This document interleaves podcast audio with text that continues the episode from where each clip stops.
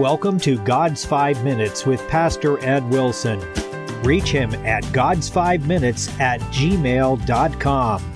Now, here's Ed Wilson with God's Five Minutes. Hello, friends. After the 148th Psalm, there are only two more in the Old Testament hymnal. That magnificent volume of worshipful communion covers the entire range of human experience, from highest joy to deepest sorrow, from delight in power and strength to distress at human weakness and affliction. But the final three Psalms close the book with their radiant message of praise and honor to God as if to assert that all this vast panoply of mortal passions and perceptions are consummated at last in acknowledgement of a great, merciful, guiding hand whose ways are eternally greater than ours. Here are the first six verses of that psalm Praise ye the Lord. Praise ye the Lord from the heavens. Praise him in the heights. Praise ye him, all his angels. Praise ye him, all his hosts. Praise ye him, sun and moon. Praise him, all ye stars of light. Praise him, ye heavens of heavens, and ye waters that be above the heavens. Let them praise the name of the Lord, for he commanded, and they were created. He hath also established them for ever and ever. He hath made a decree which shall not pass. As the ancient church ceases to speak to us as she lays down her harp and ceases to touch it, the last tones are tones of heaven. In our age of pseudo scientific disregard for the majesty of our Creator, it's become popular to discredit both the moral instruction of the Holy Bible and the concept that we live in a realm of God's creation. It's sad to see folks who are deceived with that canard, but it'll do nothing to ease their misfortune if we surrender one sacred point of our holy religion. We may rejoice and delight in it just the same. So let's think about these verses. Praise ye the Lord, sings the poet. And then it is as if his mind stretches itself to the farthest reaches of all that he can see and comprehend, to call upon all of it to join in that lofty pursuit.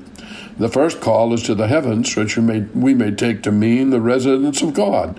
There are things of which we know so little. For instance, Daniel told us thousand thousands minister to him, and ten thousand times ten thousand stand before him.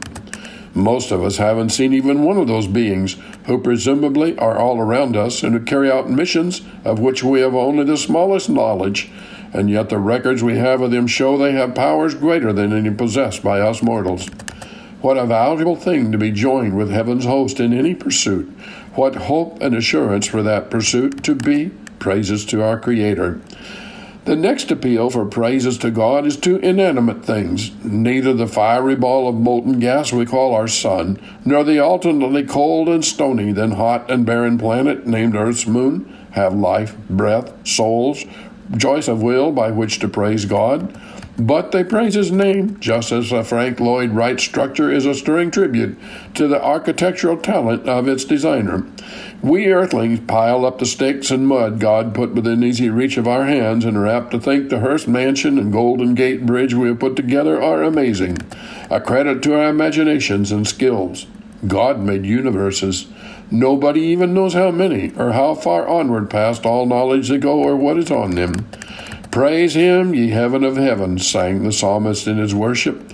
We may take that grand phrase to mean if we could actually go to the outer edges of all that space is, that vast, seemingly limitless expanse of endless stars and planets, there, wherever there is, and whatever is there, undiscovered and broad beyond all comprehension, belong praises to God.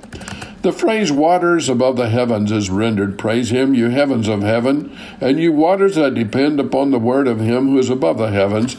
For the key of the clouds is one of the keys which God has in his hand, wherewith he opens and none can shut, and he shuts and none can open, in the Chaldee paraphrase. So he does with his aerial heavens above us, raining on the just and on the unjust, which, if you think about it, really is a good plan. He is your creator, friend. He is my creator. Have you talked to him today? You have been listening to God's Five Minutes with Pastor Ed Wilson. Reach him by email at godsfive minutes at gmail.com. Tune in next time to hear more encouraging thoughts from God's Word on God's Five Minutes with Pastor Ed Wilson.